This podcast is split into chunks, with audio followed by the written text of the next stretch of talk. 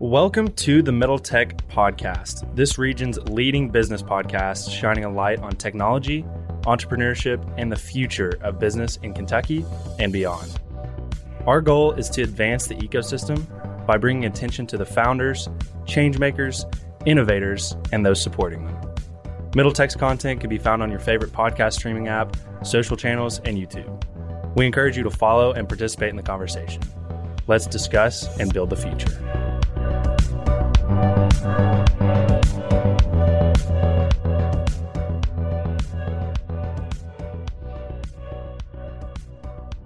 back to the Middle Tech Podcast. You've got Logan Jones here with Evan Knowles, and we just sat down for an interview that we've been wanting to do probably since July. And that is with the CEO of Climavision, Chris Goode. So, Climavision uh, came out of building in stealth to announce that they had just raised $100 million, which obviously caught ours and everyone else's in this region attention.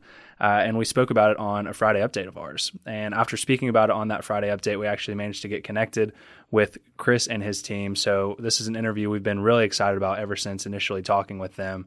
Uh, and just to give you some insight on what they're building over at Climavision, they're essentially collecting weather data through building their own infrastructure and hardware, things like 3D radars that collect that weather data, partnering with the low Earth orbit satellites, uh, and then taking that data using machine learning and algorithms and artificial intelligence on it, and then uh, allowing it to be connected to other companies via API. So it's a very exciting company that's being built up in Louisville, Kentucky, and it was awesome to sit down with Chris and, and talk about it. Yeah, Chris is a Lexington guy. Uh, he made sure to make that very clear. Uh, and he's the perfect person to start this company. So his background up until this point, whether it was with the Air Force, making sure that they had safe protocols and weather forecasting, because that's a very high stakes environment. Obviously, you've got military that need weather data. He's built weather data businesses both on the hardware side and the software side, and done business development. So he's very well connected throughout the the whole world. You know, he's bringing on talent from Australia and different parts of the world, and he's bringing them all to Louisville. And that talent right into a company being built in Louisville again. They raised $100 million, and that's just very exciting. And he's the perfect person to be doing it. Uh, so, yeah, this was a great interview, and we're looking forward to y'all learning more. Yeah, and before we dive in, we're just going to get a quick word from our sponsors. This episode is brought to you by our sponsor, Land Betterment. Land Betterment is doing some incredible work throughout Appalachia and eastern Kentucky as they are taking abandoned strip mines and putting sustainable businesses in their place. These businesses not only provide a useful repurposing of the land, but they also provide great jobs to replace the mining jobs that were lost when the mine was shut down. To learn more about Land Betterment, you can listen to our interview with their founders, Mark Jensen and Kirk Taylor, on episode 97, or visit their website at landbetterment.com. We're also sponsored by Airwing Ventures. Airwing helps determined entrepreneurs seeking resources to grow with capital and connections in order to build successful companies and impactful legacies. They're all about high growth companies, high growth careers, and high growth communities. I've personally known Dan Beldy for about four years now, and I've seen the work he's been doing in the community, and we should all feel very blessed and grateful that a VC like himself is here in Kentucky. I encourage you to connect with Airwing and learn more. Let's all grow this state together. You can reach out to Dan at info at airwing.vc or dan at airwing.vc, and their website is www.airwing.vc.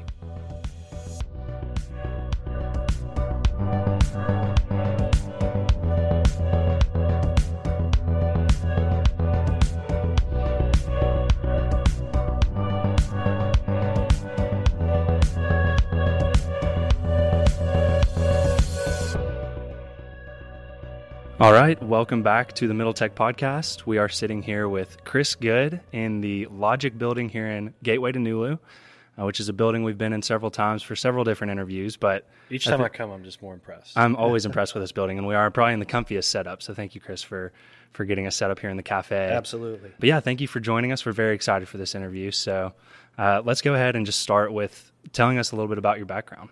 Sure. Well, I'm really excited to sit down with you guys for a variety of reasons, but one, I'm a Lexingtonian.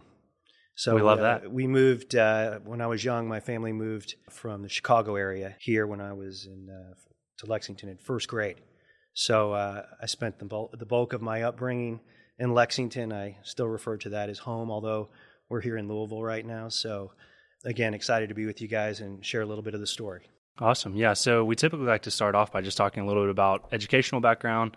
Yeah. And then uh, when we got on our intro call, one of the things that impressed me the most was your professional background and how it really qualified you to do what you're doing now. Uh, so talk a little bit about from your education all the way into some of your professional endeavors up to Climavision. Sure. So um, I'd have to go back to my adolescence growing up in Lexington. I always loved aviation. And I actually started flying and taking lessons at Aerotech out there at Bluegrass Field when I was 15. And so it was through that experience that I developed a healthy respect and, quite honestly, a fear of weather. because obviously, uh, if you're flying an airplane, a little Cessna 152, you can get tossed around if you don't know what's going on with the weather. So that was kind of the start of everything. And my formal education is a bit of a hybrid. I actually have a journalism degree hmm. from the University of Montana. And it was during my time in the Air Force as a weather forecaster where I kind of blended, if you will, these disciplines. And the journalism has been great for my career because a lot of my time is spent communicating. And so I often rely on both the spoken and the written word. So I find that to be a good combination for me. And then from a technical side, the Air Force really prepared me well for a career in weather. From a practical standpoint, you can't get anything better in terms of education. I mean, forecasting for uh, an aircraft and a pilot and what kind of conditions they can fly through is very real. And very so high risk. It is high risk. You know, yeah. there's certain aircraft that are flown that literally cannot fly through icing or they will drop out of the sky because they're not equipped with de-icing equipment. That was a T 38, it's a training jet. So that experience was really valuable for me. And of course, you're exposed to a lot of different technology during that. And I spent uh, a total of six years all in with the Air Force and the reserves. And when I got out, I went into the commercial sector. And I worked for a company called Weather Services International, uh, which has now changed hands a number of times. And most people would know it today as the weather company in IBM business. So most of my commercial time, I, had a lot of different roles. Some started with an applications engineering background where we were devising user interfaces for weather workstations for both kind of aviation applications and also media. And that was great because then I got to learn about kind of workflows and how people use things for forecasting in different sectors. So if I were to kind of condense that all down now in terms of what we're doing at Climavision, we service a number of different verticals, aviation included, the government space, media, agriculture, energy.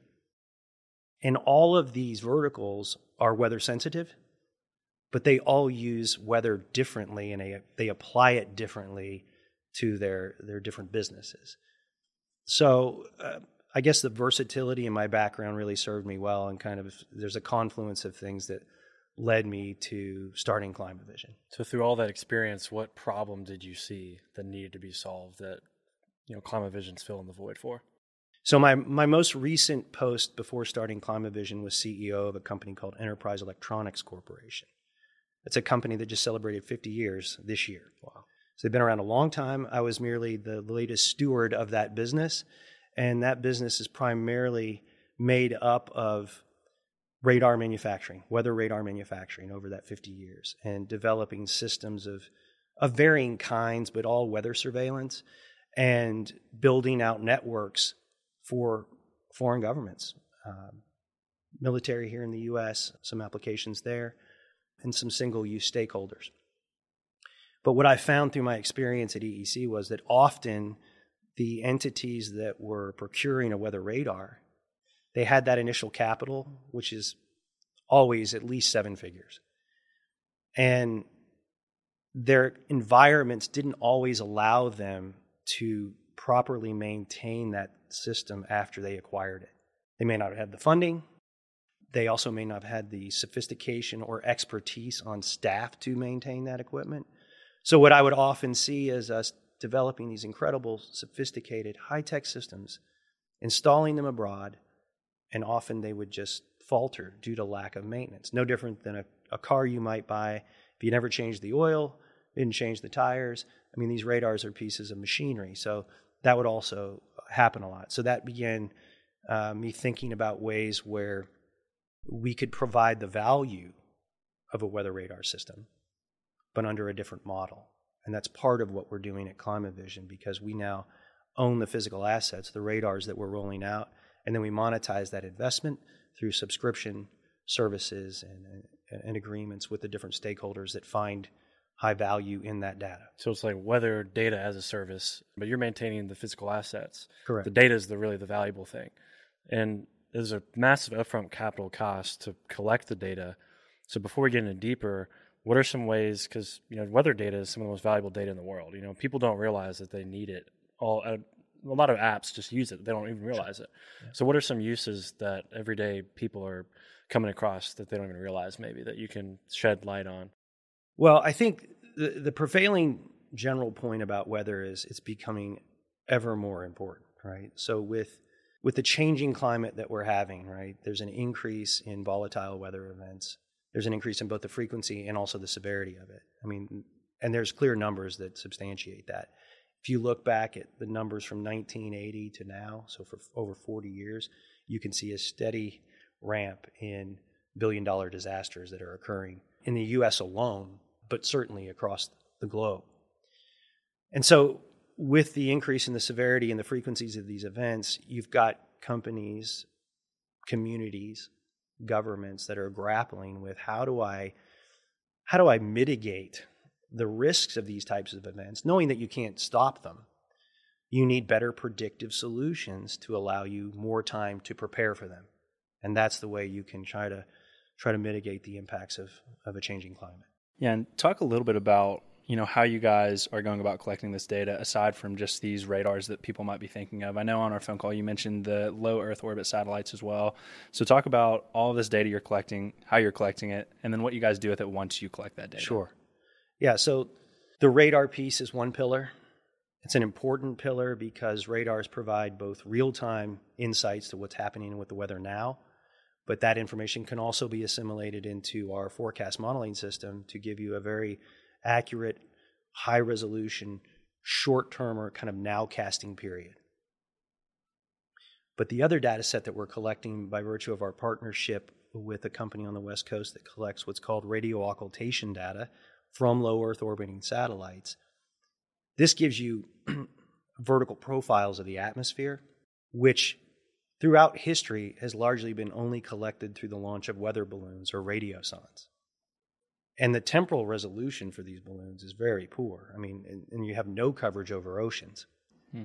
So now we're able to introduce this atmospheric, upper air atmospheric data set into our modeling that is global in coverage. You're filling in gaps between where these balloon launches are.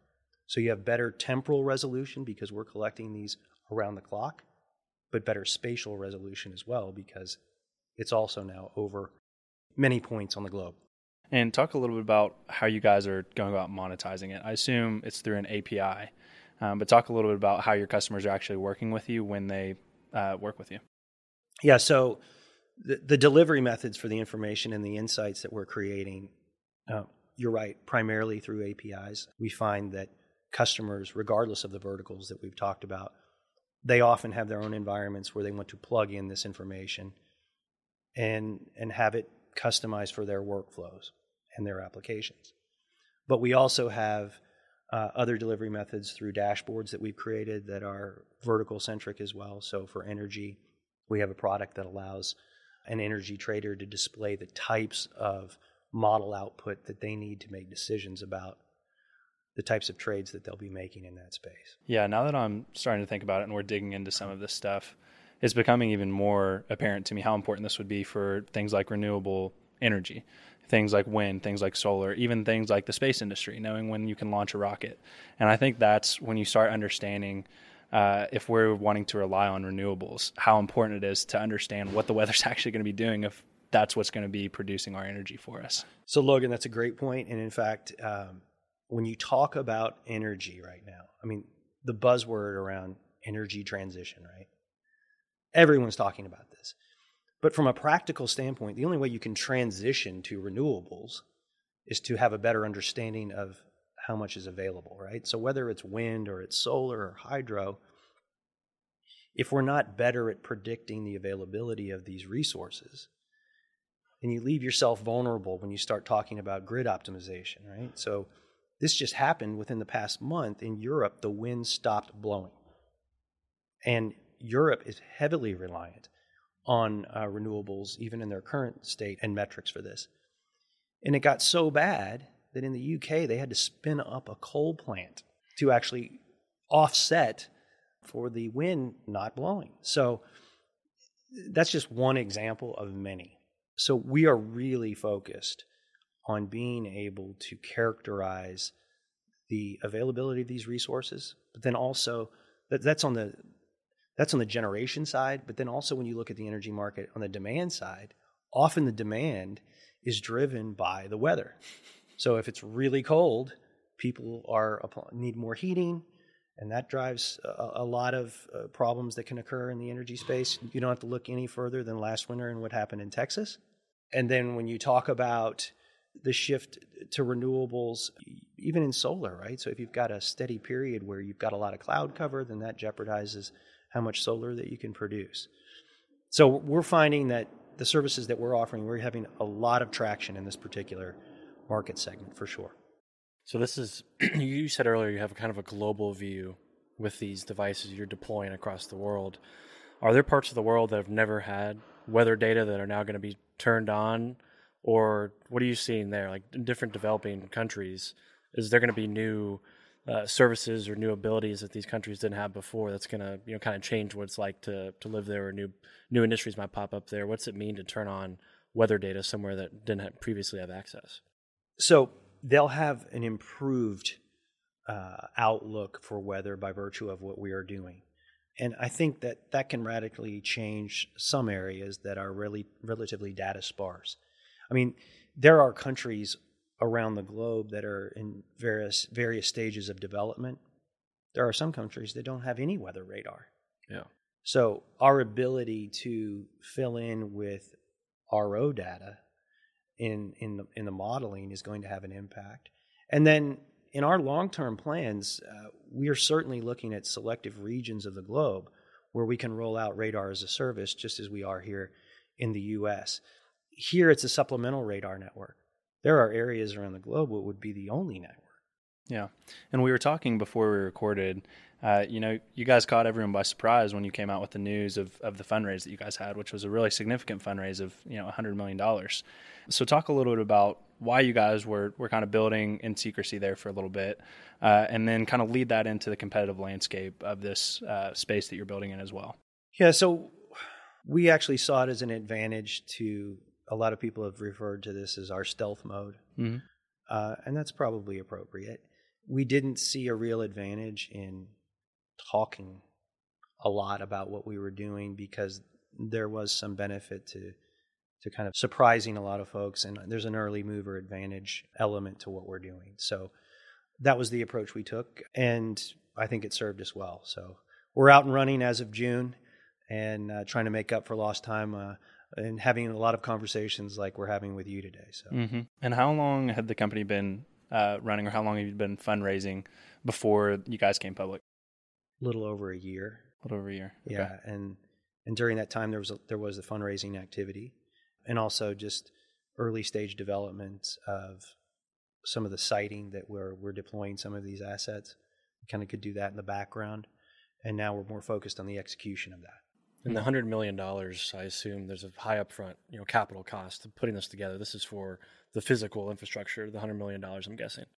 Yeah, a significant portion yeah. of it certainly is. I mean, that's one thing that we're very different than a lot of uh, early stage startups. The, the physical assets are a big part of what we're doing, so we needed the capital for that. And then there's a lot of uh, of the typical overhead associated with any business. I mean, the people are critical. Uh, we have an outstanding team. Mm-hmm. Our uh, our scientific team is is top notch in their field in terms of numerical weather prediction.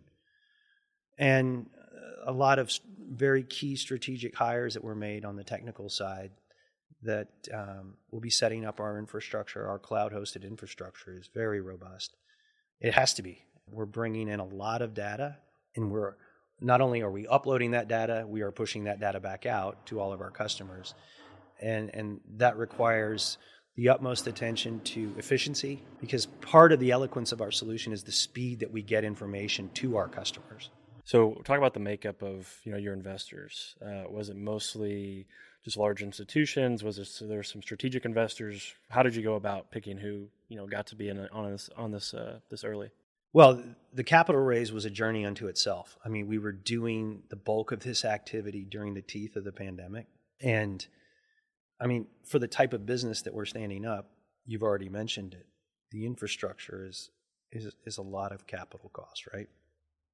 So we had a, a, list of investors that we knew had the wherewithal and capabilities to partner with us on this. And ultimately, we were, were able to settle on, on this with TPG. And TPG has been the perfect partner for us for a variety of reasons. One, a, a lot of capital to help us stand the business up. Two, very committed to the climate tech space. About a month after we announced our investment with uh, TPG, they announced the launch of their climate fund. And in their first raise, they raised $5.4 billion. Was that the Rise?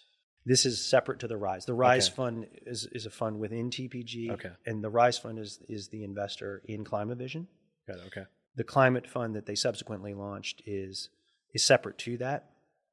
The chairman is Hank Paulson, and the companies that have joined that particular fund in that first raise are some of the you know the household names in, in, in this country and many of them are uh, prospective clients of climavision so being a part of the tpg ecosystem has been a big benefit to us they see us as a strategic investment and that very nicely aligns with both their emphasis on climate but also on impact investing.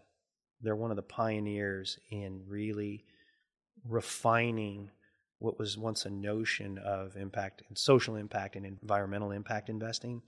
And they really have made a science out of it. And that was part of the diligence that we went through. And that was very helpful for us to kind of focus our thinking on how, I mean, beyond the commercial aspects of what we're doing, but the social and environmental impacts of what we're doing. How did you label this this round? Like a hundred million dollars. You know, to, you went here. Like, is it pre-seed? Is it?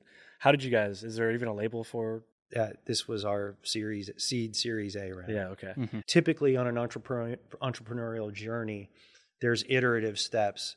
You start with your seed money, and then you may bring in external investors, and then you may bring some more. For us, we wanted to move quickly on all of this. So we kind of condensed that journey. Yeah. And of course, you give up the equity that you have, obviously, that rapidly changes because of the speed at which you're moving. But the payoff on that is is that we get to focus on the business and not have to start and stop as a lot of businesses have to do to raise money. Yeah, I was just curious how that would be classified because um, it's just such a big, you know, early round. And obviously, in order to have a, a big round like that, you've got to have a lot of runway and a large TAM. So, how big is the weather market? Can you give us an idea of? Um, what that for, is for us. I mean, you're talking about a six to seven billion dollar uh, type of market, um, but it's growing substantially. Yeah, I'm sure. And you kind of mentioned it there a second ago, the environmental impacts, and a lot of talk right now is obviously on climate change and the environment. Uh, and you know, I feel like a lot of us hear about climate change and we experience the weather, but for you guys, you're collecting that data and you're seeing the real numbers and you know the raw data that is what's actually happening out there. Yeah. So, talk a little bit about what you're seeing in that data. What worries you? Um, you know, if there's anything encouraging about it, uh, talk a little bit about what you guys are seeing. Well, I mean, like I said before, there there is no doubt that climate change is occurring. People tend to want to politicize this topic a lot. It's not really we don't focus on the question of why it's changing. We just know that it is. And I mean, you just look at tropical storm development, it has become much more severe. And heating is, is the reason why. I mean, the simple fact of the matter is, is that the more the earth slash atmosphere is warming, the more water content it can hold. And that leads to a, a lot of problems, right? So warmer ocean temperatures create stronger tropical storms. And a longer warming season extends the tropical season. So there's all types of effects, um, and they are very real. Yeah. And where does Climavision fit into all this with climate change? Are you guys planning on working with any researchers uh, with the data you guys are providing? What What are your guys' plans for uh, Yeah. trying to be a part of that? Uh, absolutely. There will be a lot of research collaboration that we do to facilitate improvements in the methodologies of which we can determine uh, the types of storm developments that are happening and and again how do we get better at predicting right that's that's really a core principle we'll work with universities on projects that will span radar science new algorithms for radar that will help uh, identify storm developments and, and things that happen and dynamics within storms sooner Mm-hmm. and automatically. And in terms of, of atmospheric modeling, a lot of new techniques that are being developed there. A lot of a lot of people want to talk about AI. AI is kind of inherent in what we are doing. It's a way for us to streamline complex processes and then produce outputs faster that we can then relay to our customers in various space. I'm sure AI, as that space increases, I can only imagine that it'll just be a compounding effect as as it goes on. I mean, things like uh, what what OpenAI and GPT three, and I don't know if GPT three is necessarily a, a use case for this, but I can just see so much going forward uh, with predictive analytics and things like that as as AI increases. Um, but one of the places we kind of like to take the episode near the end uh, is turning it back on where you're building, which is here in Kentucky, here in Louisville specifically. Uh, so, talk a little bit about why Louisville. I know that's a very flourishing startup ecosystem right now. So, talk a little bit about why you guys chose to build here. Well, first of all, Louisville, as you know, because you've said that you've done a lot of interview here, interviews of late here, uh, it's a very vibrant startup community. The building that we're sitting in here has uh, a number of companies that were incubated here in Louisville. There's very good talent here. From our standpoint, th- th- there's a, a pretty significant data science community here. I know one of your prior guests, Sean O'Leary, who started Genscape and then moved on and started Edj Analytics here. Both of those businesses, a lot of high tech, a, a lot of data analytics going into the, the core of what those companies produce. And the University of Louisville is producing talent in those areas. And I think Louisville has just completely been underestimated. And I think that part of of that is starting to be the, the full opportunity that we have here in Louisville is starting to to have a little bit more light shown on it, and I couldn't be happier. I mean, as a as a Kentuckian, uh, whether it's Lexington or Louisville or Morehead, where you have exciting things happening, I take a lot of pride in this state. And when we started the journey of, of creating Climavision, I knew that I wanted to start it here in Kentucky and here in Louisville because, let's face it, I had spent the bulk of my career creating businesses in other places. And that really drove me and wanted to do something special here. And I think that Louisville's a perfect place. We have great, in terms of weather, uh, you know, the old joke about the Ohio Valley, you know, uh, if you want some different weather, just wait a few minutes and it'll happen. and it's very true. We get get the summer season, we get a distinct winter season. We've got, you know, very distinctive seasons here. And I think that benefits us as well. It's good to have some versatility. And nobody knows what the hell's going on in spring. You know, spring's just You never know, You right? never Look what happens on. Derby Day. yeah. It snowed on occasion, right? On Derby. So You were talking earlier about uh, how talented of a team you've put together. Are most of the talent from out of state? Are they relocating? Are you finding a lot of the talent you need here? Talk about like the dynamic of whether you're doing remote work or you're requiring relocation.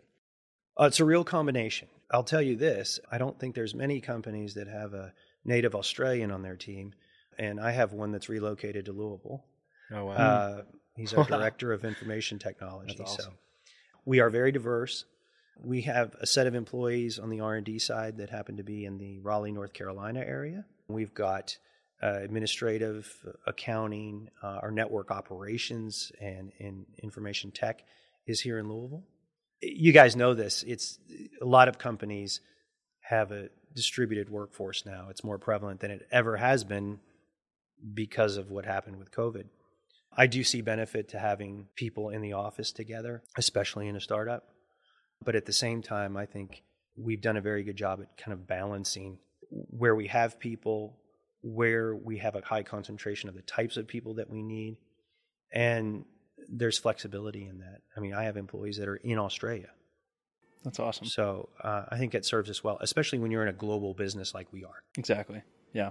And, you know, part of uh, helping the Louisville ecosystem flourish and even Kentucky as a whole, something I've been saying recently is I like thinking of it as the Kentucky startup ecosystem because we're not as big as the Nashvilles or the Indianapolis or, you know, some of these other regional hubs that we've got.